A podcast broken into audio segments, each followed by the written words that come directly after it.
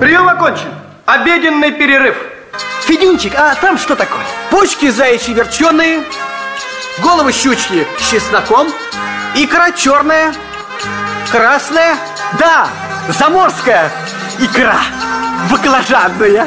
Но самое вкусное еще впереди. Записывайте наши рецепты из котла.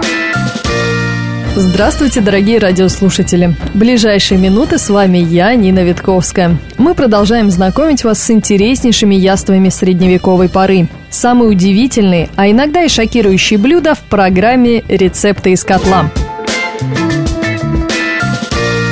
Сегодня расскажем о всем известном и широко популярном овоще. Речь пойдет о репе.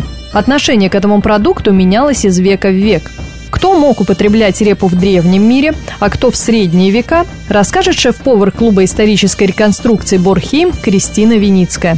А репа была одним из первых овощей, которые удостоилось пристойного внимания человечества. Греки, египтяне и персы кормили репой рабов считая этот овощ грубой, но сытной пищей. А римляне считали репу едой простолюдинов, но с начала нашей эры овощ вышел из разряда рабских, и в раннее средневековье запеченную в углях репу считали деликатесом и часто подавали к мясу в качестве гарнира. Из репы готовилось огромное количество блюдов, росла она на Руси очень хорошо, наши земли были благоприятны для выращивания этого продукта, и поэтому все, что мы сейчас делаем из картошки в нашем современном мире, когда-то делалось из репы.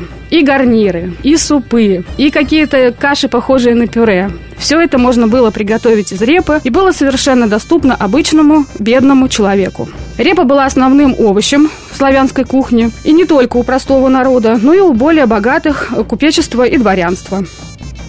На Руси был период, когда репа являлась основой меню любого стола.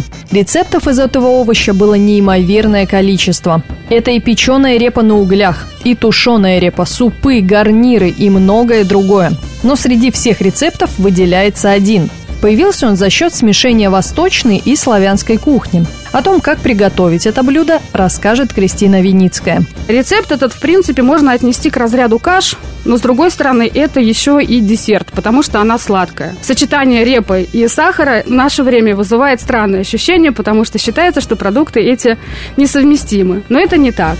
Есть один из старейших рецептов сладкой каши из репы. Э, берется 4 репы, 2 столовые ложки сливочного масла, 4 яблока и 50 граммов изюма. Репу мы чистим, тушим до полуготовности, яблочки вымачиваем, срезаем с них шкурку, разрезаем их очень мелко, добавляем соль, сахар по вкусу, перемешиваем яблоки с репой, солью, сахаром, дотушиваем, добавляем туда изюм, еще немножечко протушиваем и перчим. И получается сладкая каша из репы.